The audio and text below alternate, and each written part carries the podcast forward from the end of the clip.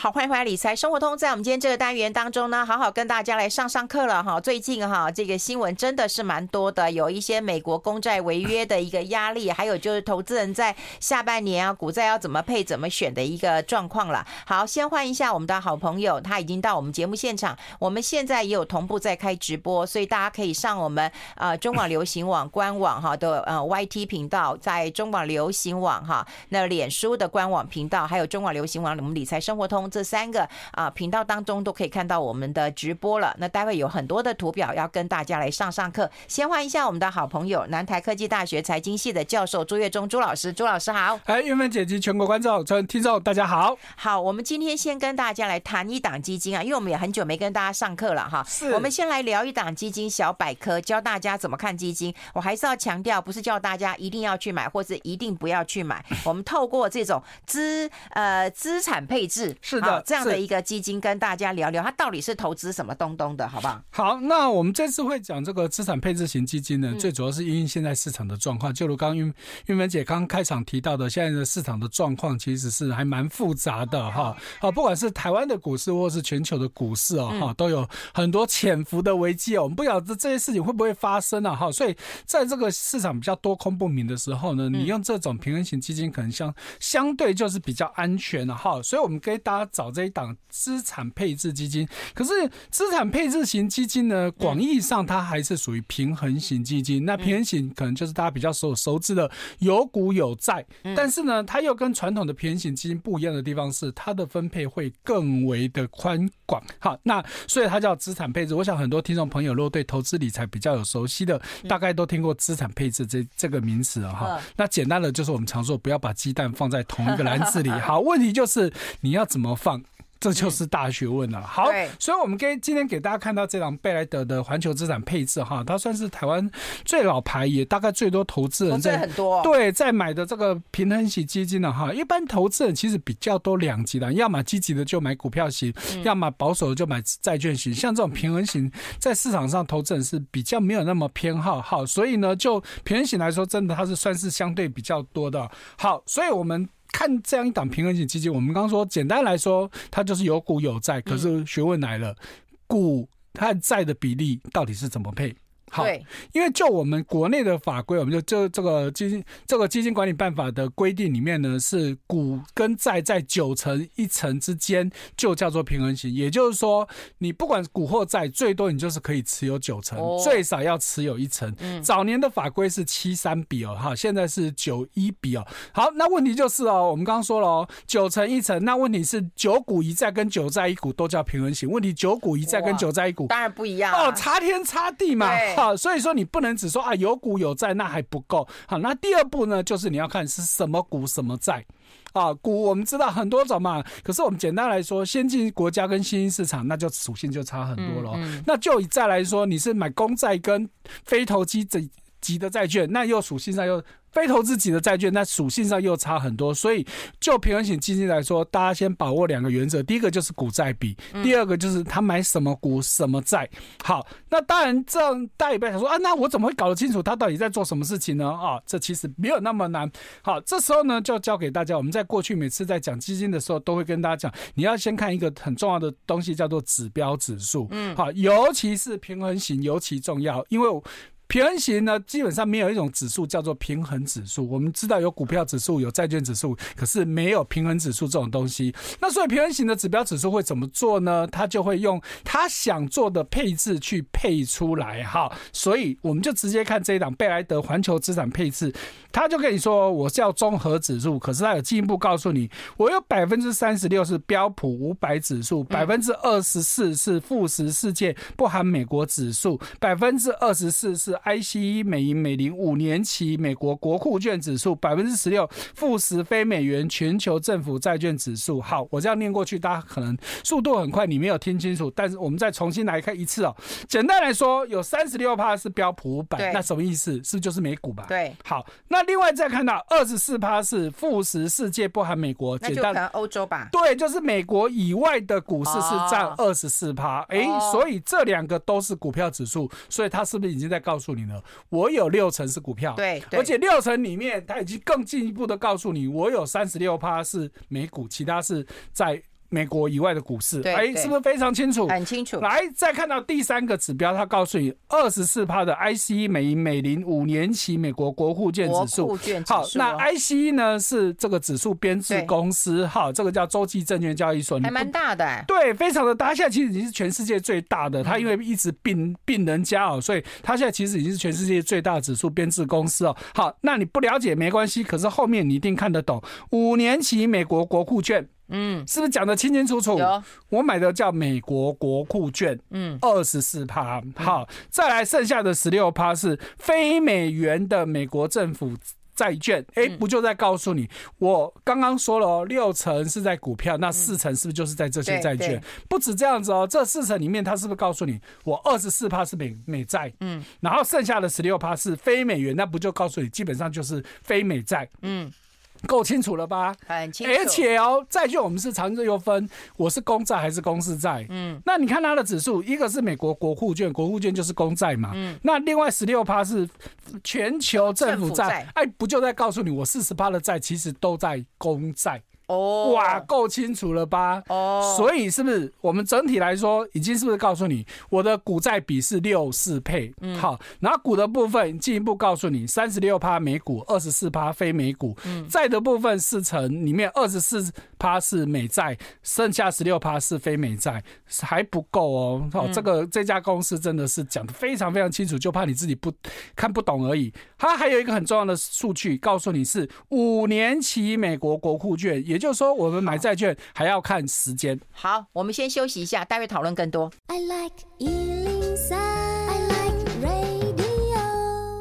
好，我们持续跟朱老师来谈呢。刚刚已经有提到了，就是它的指数这样的一个配置嘛。那我们就来看一下，它真的有这样做吗？哎、欸，我们先把刚刚那个提完哈。嗯、我们刚刚说买债之后出买债的时候，除了你要注意到公债还是公司债，因为它牵扯到风险之外呢，其实还有一个很重要就是期限。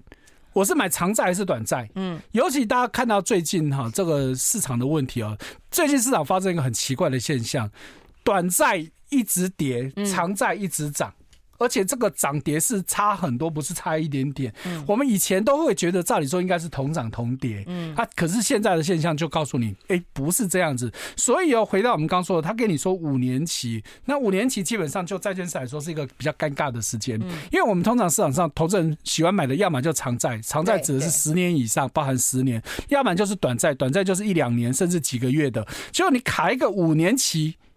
呃，这个就我们研究债券的来说，这种通常是大家比较不喜欢的期限，不上不下的。对，不上不下的。那它好处当然它就是相对稳嘛，因为如果很热门的，就可能会有大比较会有大涨大跌的情况。那你这个相对冷门，就变成大家不会特别去注意到，那它可能就比较相对稳健。好，所以你看到这个整个指数是不是就给你讲的清清楚楚？我到底该怎么配？好，可是呢，我们在过去也跟大家讲过，指数这么。跟你说我是用这样子指数，但是我真的就这样子投资吗？诶、嗯嗯欸，那这时候就还会回到什么？它真正的资产配置里面的这个。国家或者是产这个商品的配置哦，所以呢，投资人呢可以在这个这个很多的财经媒体找到这种基金哦，我们就来看它实际到底怎么配。所以你可以看到，以他目前所提供的最新的资料来看，他北美股票买了三十四趴多。嗯，哎，你看到他刚刚说跟你说美股是三十六趴，嗯，那他这个北美基本上大概就是当然就是以美国为主哈，其实是不是差不多了？好，那再来他告诉说美债大概是十六点九，大概是十七趴。好，那对应。听到这边告诉你说，它的美债，它原本是跟你说要二十四趴，所以美债的部分是比较少的。好，那刚刚有提到说，非美股的部分是二十四趴。好，所以非美股你可以看到，第一个有欧洲股市有十四趴多，但是你要再往后看，它还有什么新兴市场股，还有日本股，还有亚太地区的股票，所以这些加起来之后，跟他说的二十四趴的非美股也大概不会差太多。对，好，那比较有差别大概就是。刚刚我们说的债啊，好，所以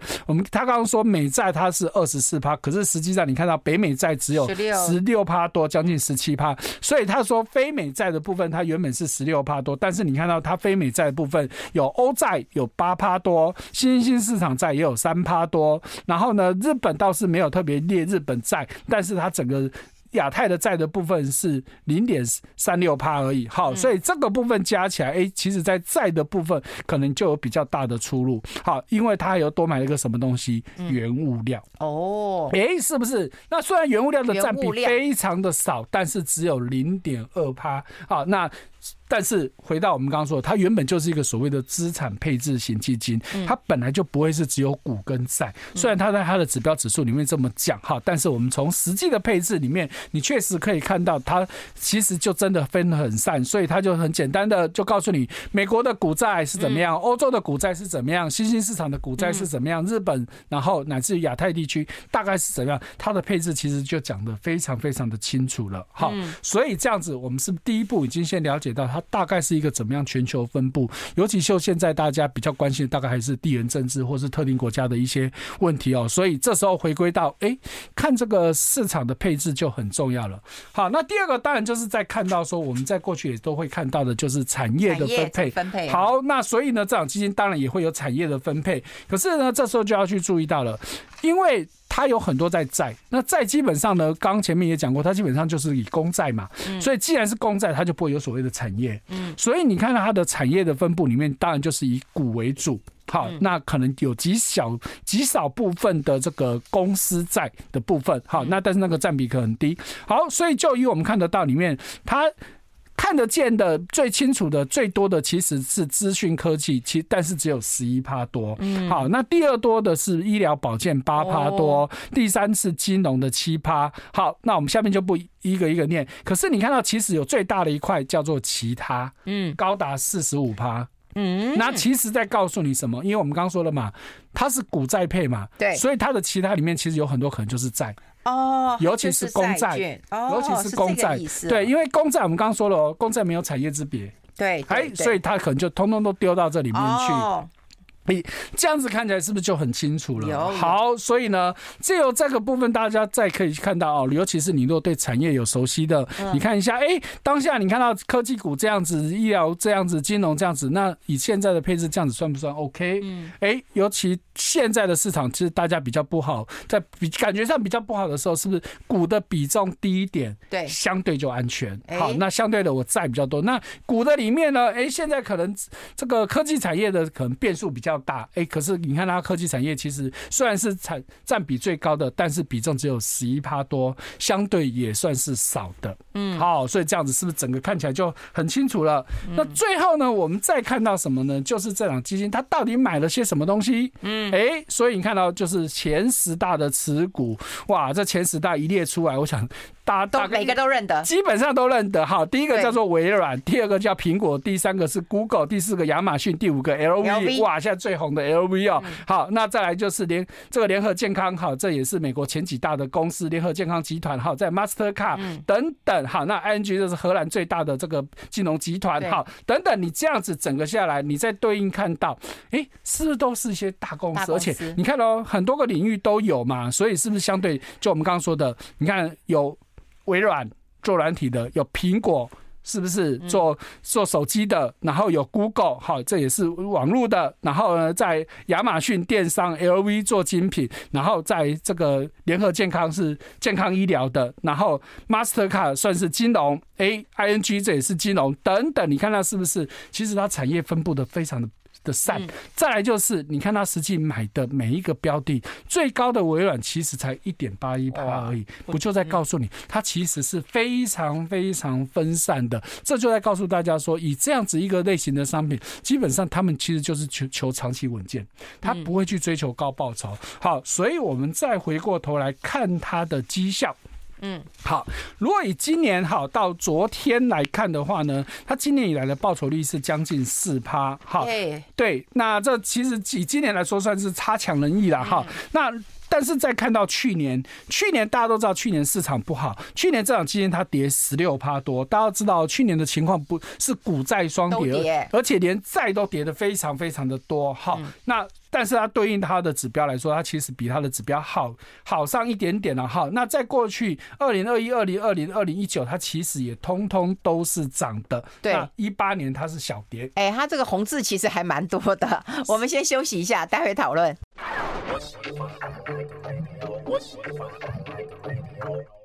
好，这里上来 Radio 中广流行网，欢迎再回到理财生活通第二个小时的节目现场。我们现场的特别来宾呢，就是我们南台科技大学财经系的教授朱岳忠朱老师了。我们刚跟大家来啊、先解读哈这个一档基金啊，啊这个基基金是那个啊环球贝莱德环球资产配置基金，可是不是叫大家去买或者不去买，是说先了解一下它是一个怎么样配置的一个方式啊。那刚刚我们在对那个报酬率啊，好，我就把它拉时间拉长的话，那个报酬率。看起来其实还蛮稳健的。对，大概超过三年以上的话，它的年化报酬率大概至少会有三趴多起跳了哈。那当然跟时间长短有很大差别，因为过过去大家也知道发生非常非常多的事情，譬如说一八年有这个美洲贸易战嘛，二零二零年就新冠疫情开始爆发，好，所以时间拉长来看呢，你就会开始觉得了解到说，哎，这种基金呢，真的要用时间来考验。嗯，因为你从短期来看，确实觉得绩效真的是不怎么样啊哈。但是我们刚刚前面一开场就提到了。这类型的基金本来就是强调长期稳健，嗯，好，就是你觉得你的心脏没有那么大颗，嗯，你希望长期稳稳的这样就好，好，所以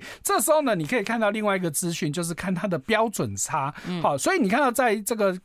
这个很多的财经网站里面就可以列出来，哈，譬如说你如果看 Money DJ 的网站，它会有过去五年的标准差。你看，以去年来说，它的标准差大概是十三帕多。那以它列出来的五年里面，最多的是二零二零年，大概是十八帕多。那二零二零年大家也很清楚，就是新冠疫情刚爆发，那时候市场真的冲击很大。但是其他时间像一八、一九、二一，它的标准差甚至都是只有个位数。嗯那显然这种商品真的它是虽非常非常稳健的，因为。标准差越大，就代表它的风险越大。好，通常正常以这种全球型的商品，十到十五之间大概都是一个合理的数字，超过十五大概就是偏高了。那通常能够低于十的，大概都是债券型的商品。好，所以以股票型来说，你要能够低于十，其实不太容易。所以像这种平衡基金，因为它有股有债嘛，对，所以你才可以看到说它可以有比较低的标准差。好，所以呢，投资人你自己要先去衡量。就如玉芬姐刚一再提醒大家的，这种商品有没有符合你的需求？如果你很积极的人，你当然觉得这种没有意思嘛，好、嗯，好，所以提供大家参考。好，那接下来我们就要跟大家来谈一谈了，因为最近啊，我觉得有关于那个市场上面的消息，本来大家关心就是五月二号、三号到底 Fed 哈会有什么样的一个结果，就还没等到那个 Fed 有结果，哎，先来报一堆事情啊，像现在看起来就是美国的公债有违约的压力，美国的政府债哈，大家也觉得很紧张哈，就欠钱欠成这样，那另外还有一个那个直利率倒挂的，是啊这种消息又出来了，请问一下，这些消息出来，它透露一个什么样的讯息啊？好，那其实就是唯恐天下不乱，就是有人永远希望市场就是震荡，可以从中得利了哈。因为大家可以看到，其实开年以来市场其实算是相当平稳，OK 的，甚至在一第一季的时候，其实还有蛮明显的涨幅哦。可是你到第二季以来，你就发现市场好像不是这么 OK 了哈。所以就如刚玉芬姐念了一大串的这些事情呢，你说这些事情到底是真是假？嗯，那当然无风不起浪啊，你不能说它是骗人的，或是故意故意吓人的。没有，他真的有这些事情。可是这些问题到底会有多严重？嗯，好，那就是我们今天先来讨论这些事情了。好，好，我们先看到刚玉芬姐说那个五月二号、三号升息，我跟你讲，那升息距离现在在我看来其实还很久。你说，哎，今天二十八号了，哎，对，二十八号马上就五一了。可是问题是，现在有更立即的，就是美国公债的问题。嗯，因为就在这两天啊，应该是说就就昨天的事情而已哦。你看到美国这个众议院议长终于做出来讲说了，哎呀，我们要通通过。这个美国美债上限，因为在前一天就是前天，耶伦又出来讲话了，他就公开说：“哎，债务上限快到了，美国政府快要没有钱，现金都要用光了。我从去年就一直讲讲讲到现在，你们都不理我们啊！如果再不把这个举债上限提高的话，美国政府就会出现违约。”好，而且他又是用一个叫技术性违约这样子一个名词啊。好，那我们先等一下再来讨论技术性违约。所以呢，这件事情真的很紧急，所以就在昨天，众议院就已经通过表决案，说：“哎呀，好啦，我们就让你过吧。”可是，哎，我都觉得这个过的这个。这个条件呢，基本上讲难听点，真的是在羞辱川普的啊，不不，羞辱拜登的。怎么说呢？来，他说呢，我给你提高一点五兆的这个举债上限。来看一下美国联邦政府债务利息支出这张表。哎，一点五兆其实听起来很多嘛，一点五兆美元，让你可以再多花一点五兆美元，不好吗？可是哦，他有附带一个条件，告诉你十年要砍四点八兆的预算。嗯，给你。给你一点五兆，给你一点五兆，要十年要考要砍四点八兆回来。好，那我们先不管说砍预算这件事情哦，先看这个一点五兆美金，大家听起来一定觉得很多，可是问题是，美国现在政府的财政状况有多糟糕哦？好，来，就如刚云芬姐说的，我们现在看到的利息支出，这是目前最新的数据，一直一直在往上跑。好，如果你有同步在看直播的话，你在画面上看到这个蓝色一条一条的，就是美国从两千年以来每一季，听清楚哦，每一季要支出的利息。嗯，最新今年第一季的数字，来，没有直播没有看直播的没关系，我念给你听，九千两百八十九点三亿美金，注意哦，付利息而已。嗯，昨天我在跟费龙讨论的时候，那时候还没有看到今年第四季。我跟费龙说，去年第四季是八千五百多亿，费龙已经吓死了。结果现在最新的数字出来，今年第一季是九千两百八十九亿。嗯，利息哎、欸，一季要付将近一兆美金的利息。那你现在给我一点五兆，敲门喜没冲下？嘿呀、啊，我付完利息就没了。对，而且这是一季也，不是一年呢、欸。所以你看，我们刚刚说哦，去年第四季是八点五八千五百万，现在是九千两百万，这两个数字加起来不就已经超过一点五兆了？嗯嗯。那请问你给我一点五兆还不够我半年的利息？嗯。而且哦，这个速度会越增加越快，为什么？因为美国去年一直在升息嘛，那它的利息的支付这个上升的幅度会递延。好，就像你如果有去缴房贷，你就知道不会立刻升息，你的房贷利率就增加，可能要有时候要递延个几个月，你才会增加。所以。合理推估，第二季绝对比第一季更高，甚至第二季有可能就破兆了。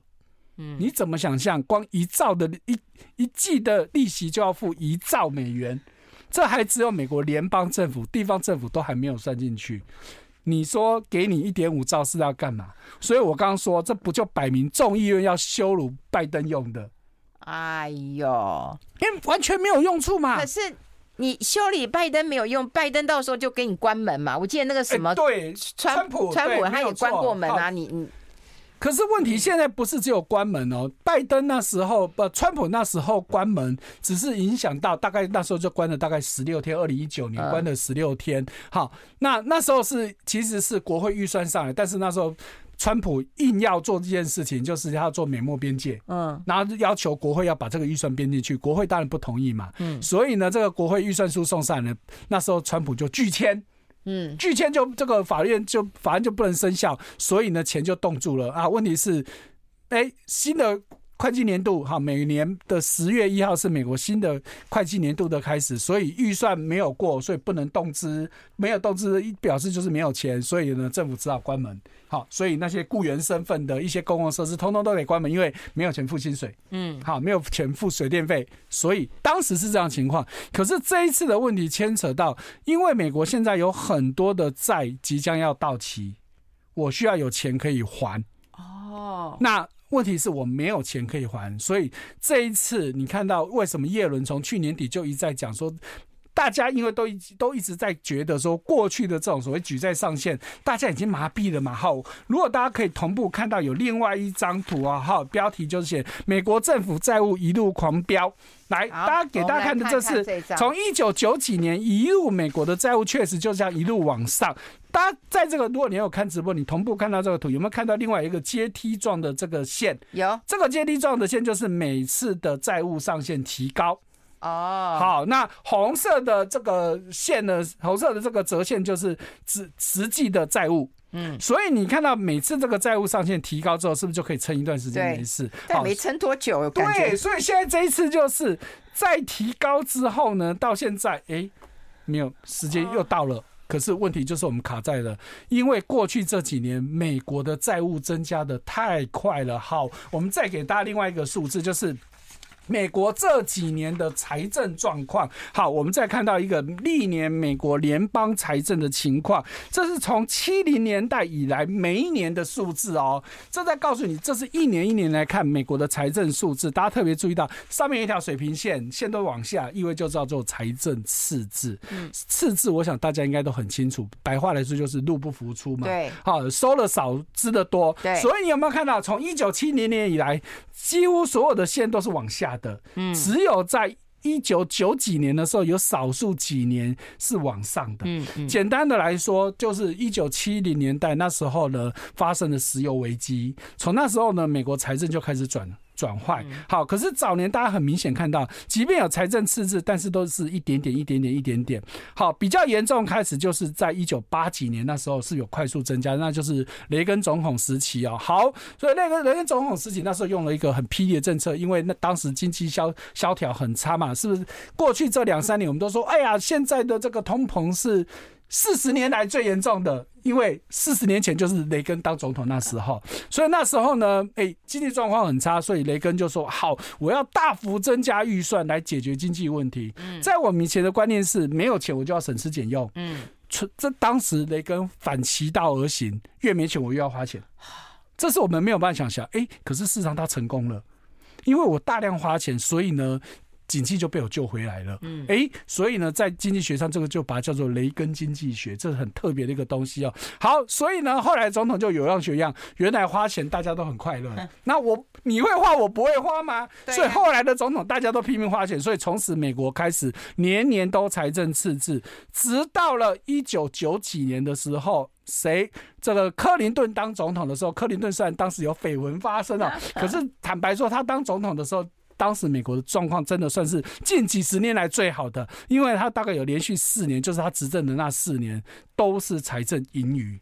可是你以为都是他的功劳？没有，那时候叫做新经济的诞生，就是网络开始活络，九零年代嘛。网络开始活络，手机开始出来了，所以那几年的经济状况，还有达康公司等等，所以那几年经济很好。可是很快的网络泡沫化之后，一直到现在都不好。不，我这就让我想到一本书，他就直接讲啊，美国就是印钞票，然后就可以来支持他的那个财政，他觉得印钞票就可以解决这些赤字的问题啊，这很大的一个问题。我们先休息一下，进一下广告，待会继续再聊。I like 好，我们持续跟朱岳忠朱老师哈来看到哈美国的那个财呃政府的财政有多么多么的糟糕啊！我们刚看到就是光二零二零年呐、啊，那个线好好大一根呐、啊，这柱状图啊。对，好，美国二零二零年我们都知道，因为新冠疫情爆发，美国就是祭出史无前例的无限量 QE 啊，所以呢，在这一年，美国一年的财政赤字高达三点一三兆美元。你看这多可怕！所以你再对应到刚刚的一点五兆的举债上限，你喜被冲下啦？哎，每户二零二零年三点一兆，二零二一年少一点二点八兆，去年再少一点也都还有一点四兆。嗯，每年的财政赤字都这么严重，请问你一点五兆美元真的是几个月就又再到？对，那怎么办呢？对呀、啊，所以现在就是这样子啊，而且在有附加还要你去砍预算，所以呢，拜登第一时间就说呢，我拒签，拒绝签你这个众议院提出来这个版本，因为就我刚说，你这摆明就是故意要要给川普给拜登好看的嘛，因为共众议院我们知道现在是共和党在在执政嘛，那。共和党又尤其大家也知道，马上就美国又要总统大选了，当然要想办法搞你嘛。嗯，好，可是问题是，不管你政治上怎么样，你这样子搞，最后。倒霉的是谁？不是只有美国，是全世界都有问题啊！因为如果美国真的出问题了，就是我们回到一开始叶伦说的，好，甚至包含了这个摩根大通也提出警告了，说美国有可能出现技术性违约，也就是说，实际上他不会没有钱，因为如果今天国会愿意让他举债，说穿了，我们刚刚给大家看到嘛，从一九七零年以来，他每年都在举债，他本来就是靠以债养债嘛。发新债还旧债，他靠这样子的方法在维持他的财政。那你现在不让他做这件事情，他真的立刻就要垮起来。好，可是问题是，大家一定怀疑，怎么可能？来，以前我们都觉得这种事情不可能，现在真的有可能了。好，回到我们看到美国公债真的有可能会违约吗？我们给大家看一个指标，叫做 CDS，CDS 叫做这个。信用违约交换，哈，它是一种衍生性商品。白话来说，它就是一种债券的保险。也就是说，如果我今天买了一个债券，我怕它会发生违约，造成我的亏损，所以我就去买一个金融商品，叫做 CDS。好，那所以 CDS 的价格，它就会对应到它所对应的债券的违约风险。简单来说，如果违约风险越高，CDS 的价格就会越贵。对，就就跟我们去投保保险一样嘛。如果你有可能出事的可能性越大。比如说你年纪越大，或是你的工作职业的关系越大，是你要付的保费就会越高。对，那 CDS 也就是这样的道理。哇，那它现在已经很高哎、欸。对，所以尖尖的。对，所以我给大家看到这个走势图是近一年而已哦。你看到在一年以前，这条线是很低而且很平。当时呢，CDS 的价格大概就是十几个 BP，哈，BP 叫做这个基本点，每一个 BP 就是百分之零点零一。那十几个 BP 意思就是说，譬如说我的这个债券一个面额是一百块钱，那我只要付百分之零点一几。我就可以买到这样子一个保险，但是你看到现在，好，第一波在今年年初已经先窜高一次，第二波就是最近这两三天，好，这是到昨天最新的数字，已经来到一百三十二个 BP 的，也就是说，一百块钱的债券你要付一点三二元的保费，哦，而且你看哦，原本是只要付零点一毛多，现在要付一块多。已经过去不到一年的时间，这整个 CDS 价格已经大涨将近十倍了。当然，你说一百多个基点这样子有算高吗？确实还不算很高，但是重点是你看到这个趋势增加的太快，尤其就在最近这两三天，基本上就是尖尖的一根直冲上去。这个现象就跟上个月瑞士信贷出事前是一模一样。哎，可是瑞士信贷会出事啊？美国的公债不会出事吧？它如果出事的话。那不就哎，真的天下大乱。对呀、啊，好，那问题就是我们说，嗯，如果你是正常财政的问题，不会。可是问题就出在技术性违约，嗯，重点是技术性违约，故意的。嗯，这个就不排除了，因为在过去历史上不是没有发生过技术性违约这种事情，但美国是没有。但是呢，在这个阿根廷，在二零零三年就曾经发生过一样的事情。二零零三年就跟美国现在一样，他也在当时阿根廷也在总统大选，所以当时的总统候选人费南德斯也是当时的现任总统，他要选连任，他就故意来这一套，他就是一样的债券到了，他故意不去。不去还钱，故意放给他倒，为了凸显出他自己的重要性。那当然，美国现在的原因不一样，但是这种都是一个技术性违约，就是我不是没有钱还，但是我就是因为反正各种技术性的问题，我就是没办法还钱。嗯，那这种事情的可能性就存，真的就存在了。哦，那他如果真的技术性违约的话，这对整个股债的市场都会有一些。当然对，当然就会有很大很大的。影响哈，那比较大的影响就是，你看到现在大家都觉得，哎呀，就算会发生技术性违约，就这是一个短期的现象嘛。所以你看到投资人哦，我们刚刚前面开场有提到，所以现在投资人在做一件事情，觉得哇，短期有可能发生违约，所以我就卖短债。嗯，好，所以最近短债跌得很凶。好，可是他觉得反正长期不会有事，所以我就是去买长债。所以现在出现短债在跌，长债在涨，但是这是有问题的啊。那左也有问题，右也有问题，这个这该怎么办呢？哈，我们待会跟大家再来整理一下。我们先休息一下，好不好？我们进一下广告，待会继续再聊。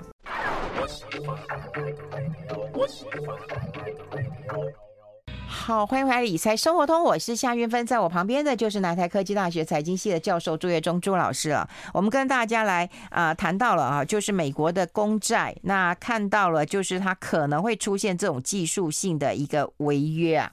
对，好，所以呢，我们刚刚提到说，如果你正常财政状况，美国现在不会有。太大的问题，反正美国过去就是一直都是这样借新债还旧债。可是问到这，问到现在，因为美国要总统大选，然后众议院故意要搞你，那这时候真的就很难讲了。嗯，好，所以呢，现在就出现一个非常奇怪的现象，大家投资人大家觉得，哎呀，时间拉长来看，一定都不会有事情嘛，有问题一定是现在，所以投资人在做一件事情，那我就卖短债。卖短期的债券去买长期的债券，因为投资人觉得是短期的现象哦，所以我们卖短债买长债，所以短债呢目前就是一直的跌。好，可是大家知道债券的价格跟殖利率是反向的，所以我短债价格下来，短债的殖利率就上去。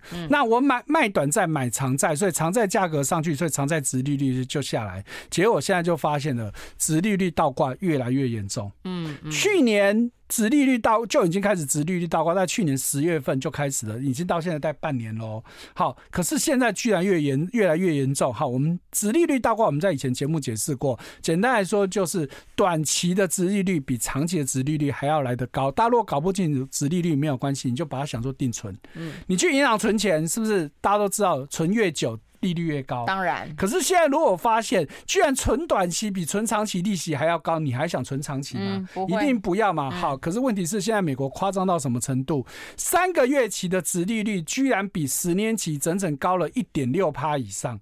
也就是说，你去存三个月期的利的定存利息，居然可以比十年期高一点六趴，那神经病才去存十年嘛。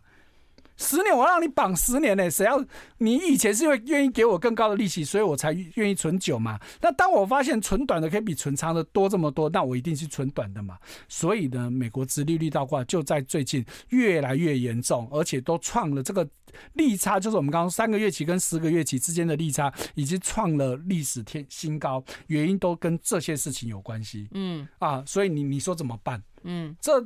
在过去的历史经验当中，真的只要发生倒挂，接下来就是跑不掉，就是经济衰退，就是经济衰退。所以大家其实很担心的是经济衰退。对，好，那这还是第一个问题而已哦。第二个问题就是回到通膨升息的问题哦。好，那大家都在关注五月二号、三号，二号指的是台湾时呃美国时间，三号是台湾时间哦。那你说二号、三号到底要不要升息？好，会升多少？好，目前当然市场上倾向都是说大概会再升一码。好，那。大家其实也不是说真的要看五月二号、三号到底要升多少，而是要看当天联总会的记者会，他会说些什么，对市场的预期嘛。好，可是我跟大家讲，五月二号、三号这一天升不升息一点都不重要，重点是接下来六月份的事情。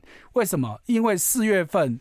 OPEC 是不是做一个很重大的事情，就是要准哦准备石油减产，减产，而且一天减产的数的数量呢高达一百六十几万桶。好，那因为大量减产，所以油价整个就上去了。好。问题是这是四月份的事情，嗯，那所以四月份才发生这种事情，那四月份的通膨数据是不是要五月份你才看得到？嗯，可是五月份正常情况，美国公布这个通膨数据的时候，已经是五月中了，大概五月十二号、十三号左右。问题我们刚刚说升息是五月初的事情，所以也就是说五月初根本还不知道四月份整体的真正的这个通膨的影响有多大，所以你真正要反映这个通膨问题，可能要五月份的数字出来。那五月份的数字是不是又影响到你六月的升息了？嗯，所以我会觉得六月的问题会比五月更大。五月这件事情一点都不重要，嗯，大家不用太关注五月份的问题，决胜局会反而是六月了。好，那当然最近这两天油价又下来了。好，那问题就更复杂了嘛。如果油价已经维持高档，那我们还比较容易去判断美国或者是 OPEC 或 OPEC Plus 的动作。可是你看到我本来。OPEC Plus 的动作就是因为觉得油价太低，好，因为三月份的时候油价一度跌到以美国油价来说只剩六十四块多，所以呢，哎，所以 OPEC Plus 就说不行，这个油价太低了，我们会有财政上的问题，所以我要把油价给调高。那调高的方法就是我减产，哎，所以一宣布减产，就油价就上去。以纽约油价来说，这一波最高到八十五块多。好，可是呢，最近就是因为有太多不好的事情，所以油价哒哒啦又慢慢下来了。那请问 OPEC Plus？会不会再一波的减产？嗯，不知道哦。嗯，所以这是一个很大的变数哦。嗯，因为 OPEC Plus 觉得我原本要的就是要油价上去嘛，结果呢，现在又发生这么多事情，那大家对前景预期不好，那所以呢，油价又再下来，那他要不要再一波的宣布说我要再次的减产？嗯。哦，尤其是最近你看到这个沙特阿拉伯国家有非常非常多的动作，就是政治上的动作，其实对跟美国是越越渐行渐远呐。所以现在基本上他啊，沙特阿拉伯国家基本上已经不太理美国了。好，他反而就往俄罗斯、往中国这边去靠，因为在商言商嘛，尤其俄罗斯是产油大国，对他来说，我国家的利益才是最大利益的。好，那其实这这也也是套句老话，就是人不为己，天诛地灭嘛。美国的。政策也是在为他自己，那沙特阿拉伯国家你也不能说他错，他也是为他自己国家的利益嘛。好，那问题是那其他国家就跟着倒霉了。嗯嗯。好，所以接下来美国到底还会不会升息？会升多少？好，那不管怎么样，我们可以确定的一件事情就是，接下来不管六月还会不会继续升，就在五月确定升，六月就算你再升，大家都可以确定一件事情，就是现在是升息的末升段。对对。也就是说，就算再升，也很有限的，很有可能就。差不多就是准备要结束了。嗯，好，可是问题是到末生段甚至不升了，那你觉得对股市是好事还是坏事呢？嗯，哎，这就是投资人要去思考了。直觉上，投资人一定觉得那不升息的应该就是好事情，嗯，因为包含的所有财经教科书都是跟你这么讲，对。可是事实上真的是这样子吗？好，我们给大家看到这个图表，好，有在看直播的呢，请你看到我们给大家一九九零年以来这个美国的利率变动跟美国股市之间的关系。大家看到这个图里面，红色的线是利率的变动，那蓝色的线是美国股市。大家特别看到，我们刚说的陌生段，就是看到红色的线呢，哎，在一个波段呢，已经涨涨涨涨到不会涨了，已经甚至要开始往下了。譬如说，比较明显的，大概就是零六年、零七年金融海啸前，或者是网网络泡沫化两千年的前后，哈，或者是一九九五年、九六年那个时候，那近比较近期就是一八年的时候，大家可以看到，除了这九几年的时候呢，不升息的之后，股市还是持续涨的。接下来包含的零零零六年的那一波，好，然后或者是金融海啸的那一波，哦，不是零零三年那一波，零，然后零七年金融海啸前前后，然后到这个二零二零年新冠疫情爆发前，反正你看到这几波在陌生段甚至降息的时候，股市都是跌的。哎，对耶。好，所以费龙说要又 要休息了。哎呀，对对对，每次看的图以后就会忘记。那如果股市的风险变大，那债券债券会不会是资金的避风港？我们待会讨论。我们先休息一下，进一下广告。I like 103, I like 好，我们持续跟朱老师来谈呐，哈，因为现在到了不管啊，就是升息到了一个一个陌生段了哈。那看起来股市要跌的几率蛮高的嘛？看刚刚那个对。我们只能说，就历史经验来说，哈，大家其实都很担心升息，可是历史经验在告诉你，其实不升息反而股市跌的可能性是比较大的。嗯，其实道理很简单哦。你想为什么会升息？不就是通常是为了通膨？嗯，那为什么会通膨？白话来说就是钱太多。对。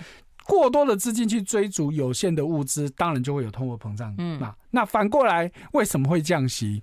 十之九点九都是因为不好的事情。嗯，好，譬如说我们刚刚说的两千年网络泡沫化嘛，那二零零八年金融海啸嘛，然后到二零二二零年的新冠疫情，是不是都是因为发生了不好的事情，所以要降息？对，所以你接下来也是一样，你为什么通膨不再升息了？那你甚至未来为为什么有可能会降息的？在过去的经验都告诉你，其实反而都对市场是不好的居多。嗯，好，所以大家也不要觉得说，哎呀，不升息应该是市场应该都转好，正好相反。所以相对的，那我们再看到债券市场的部分哦，哎，你如果看到债券市场跟过去利率的关系哦，所以大家如果看直播的，就看到我们的另外一个图哦，你看到一样是一九九零年以来，然后呢，我们这边给大家看的是十年期公债值利率，有没有发现这个公债值利率？率跟利率的升降比较有正相关，也就是说，殖利率跟升息，哎，也就是说，我如果升息的话，殖利率就上去，降息，殖利率就下来。可是我们刚刚前一段有提到哦，殖利率跟价格是反向关系，也就是说，我如果在升息的时候，殖利率上去，其实代表债券价格是跌的。哎，这也符合我们一般对债券的认知嘛，就升息对债券是不利的。所以接下来是不是？不太会升息的，甚至有可能是降息的，嗯，那不就在告诉你，现在反而债市是相对 OK 的，是，是一个 OK，嗯，对，而且啊，不是理论上这么跟你讲，你看到过去这么长时间以来的走势，你有没有发现几乎就是一致性？嗯，利率跟殖利率的关系是不是就是一致性？嗯，可是刚刚我们看到了，所以简单来说，就是当我们到利率陌生段的时候，这时候反而债市是相对 OK 的，股市。不是说一定就会跌，但是它的风险往往会比较大。好，所以这是提醒大家的地方。那我们如果再看到一个数据，就是为什么我们现在会在讲说债债券市场比较好？哈，其实现在如果大家有在注意一些这个投投资的相关讯息，你会发现现在铺天盖地，大家都跟你说现在是一个买对，就是买债券。对，那买债当然除了我们刚刚说的第一个理由之外呢，我们再看到第二个理由，就是给大家看到嗯。过去这么多年来，这个一个综合性的债券指数的表现，大家可以看到，哈，在直播的界面上，大家可以看到，这是一九七六年以来蓬勃美国综合债的每年的表现。大家可以发现说，过去债券呢，其实不是不会跌，但在但是这四十几年来，连去年在内一共跌过五次。嗯，问题是。大家可以看到，去年跌的太多了。哇！你看到过去，去年不算，过去呢？你看到一在一九九四年，好，然后在一九九九年，然后在二零一四年都有发生下跌，哈，乃至于二零二一年，问题以前都只跌一趴两趴而已。嗯，这次十三点零一，对，也就在告诉你，去年其实债券是超跌了，没有错，去年有理由。债券要下跌，因为开始升息嘛，所以债券下跌这是合理的。可是没有道理跌这么多。嗯，尤其我们刚刚是不是在讲说，哎、欸，在过去这个以通膨或升息来说，都没有八零年代来的多。你看到八零年代，你看到一九八零年、八一年、八二年那几年，你有没有发现当时债券其实都是涨的？尤其是在一九八二年，当时债券还可以大涨三十几趴。问题是当时的利率比现在高很多哦。你看到现在我们以美国的联邦基金利率。其实只来到百分之五而已，当时最高是来到二十二趴，然后现在这一波的通膨，美国最高是来到九点一，就就下来，现在剩下百分之五。当时的最高的通膨是来到十三帕多，所以也就是说现在的状况，你不管是从利率的问题，或是通膨问题，都还没有一九八零年代那时候来的严重。可是你看到当时，即便利率升到二十几趴的情况之下，当年债券都涨，你有什么道理？现在债券不但跌，还跌这么多？好，那大家就跟大家来谈一谈，到底要买这种短天期的，还是长天期，或者是对于债券投资的基金或 ETF 有什么方向？我们待会讨论。我们先休息一下。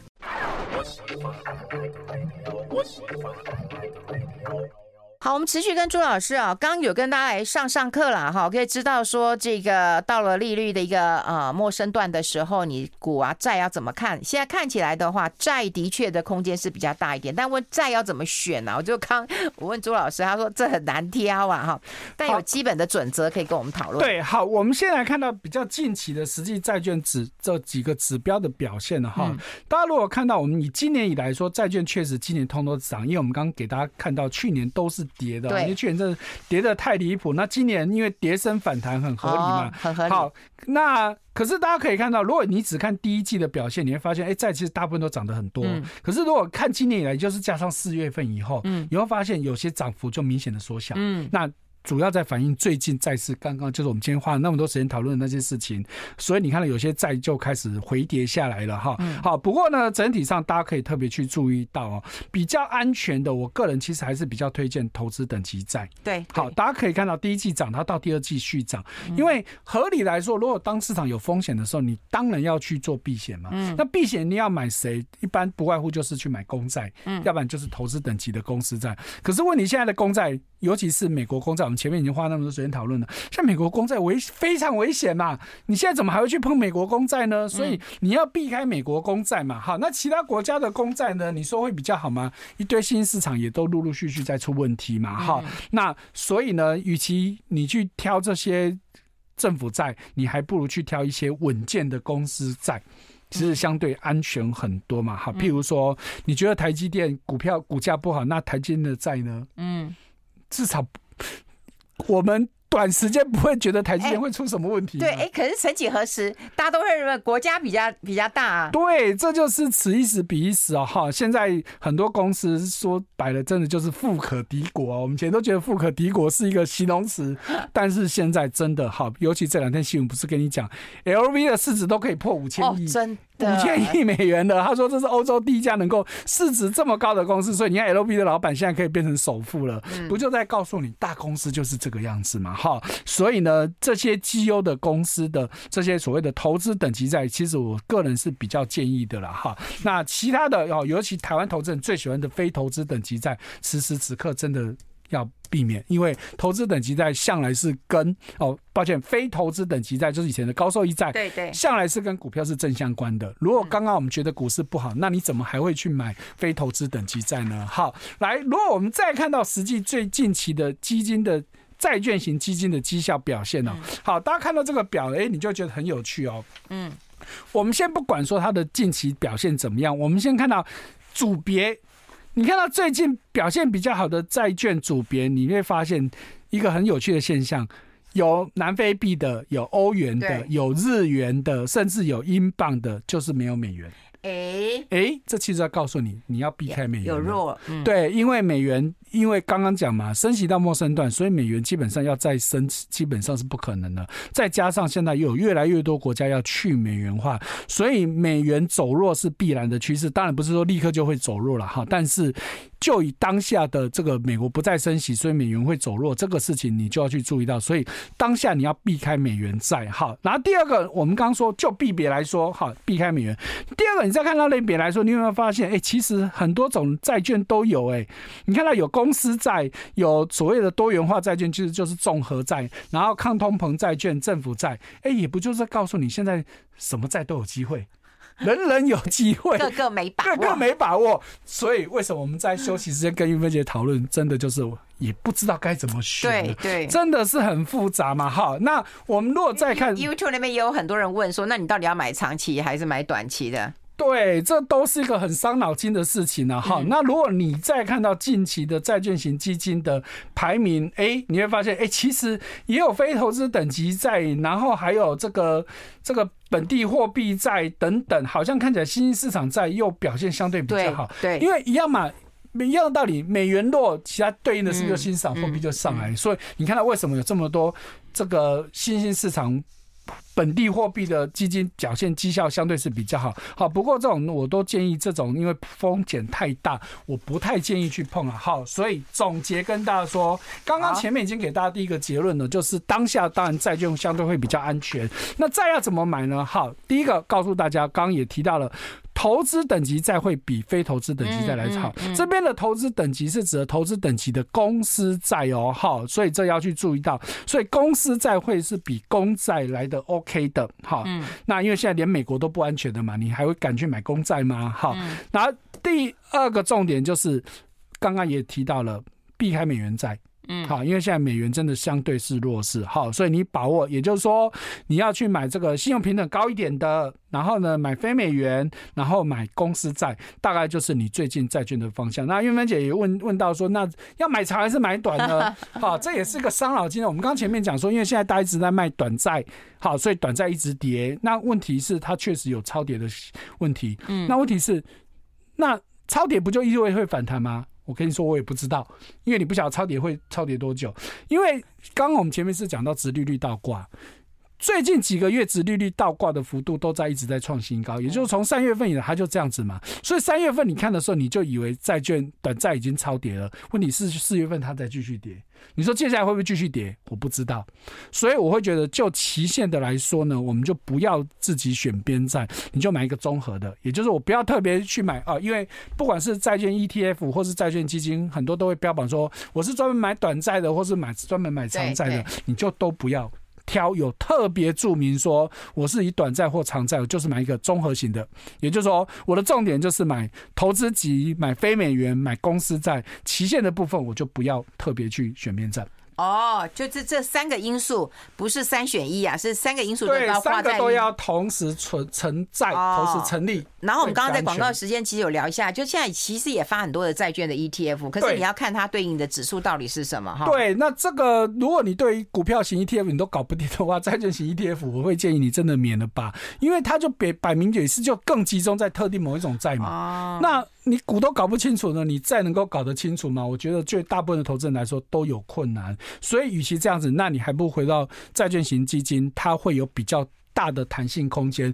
这个脑筋就让基金经理人来伤脑筋就好，你不用自己伤。就是买债券型的基金，对，让基金经理人自己去帮你配菜，你不要自己买一天。因为债券其实是很难的。哦，对对对，确实它相对是比较难，嗯，所以我会觉得比较简单，就是买比较有弹性的一般的这些共同基金的债券型基金，让基金经理人帮你去配菜，你不要自己去挑。嗯嗯。哎、欸，那我们所有的那个图表都讲完了。哎、欸，对，没有错。哎、欸，好快呀！我还我还担心有那个没有讲完的，欸、所以所以有人说我们今天 tempo 刚刚好。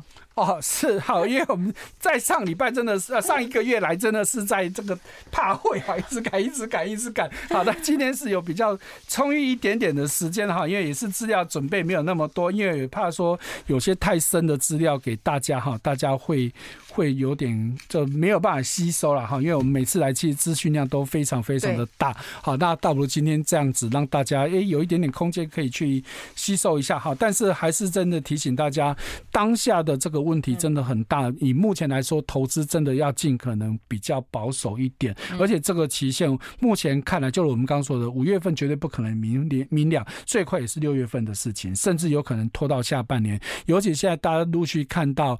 很多的企业，包含台湾、包含美国呢，都在陆续公布第一季的企业财报。嗯、那很多的指标性的企业，好，包含我们台湾的台积电，包含的这个荷兰的艾斯摩尔，来包含的美国的几家大公司，很多的财报其实都不怎么好。那甚至你像最龙头艾斯摩尔都跟你说，我不止第一季不好，我接下来第二季、第三季都不好。那当一个产业的龙头都已经这么说了，你觉得这个产业还会好吗？嗯、这是大家要去思考的。好，保守啊，这个审慎一点了。今天非常谢谢我们的好朋友朱月忠朱老师到我们的节目现场，我们下个月再见了，拜拜，拜拜。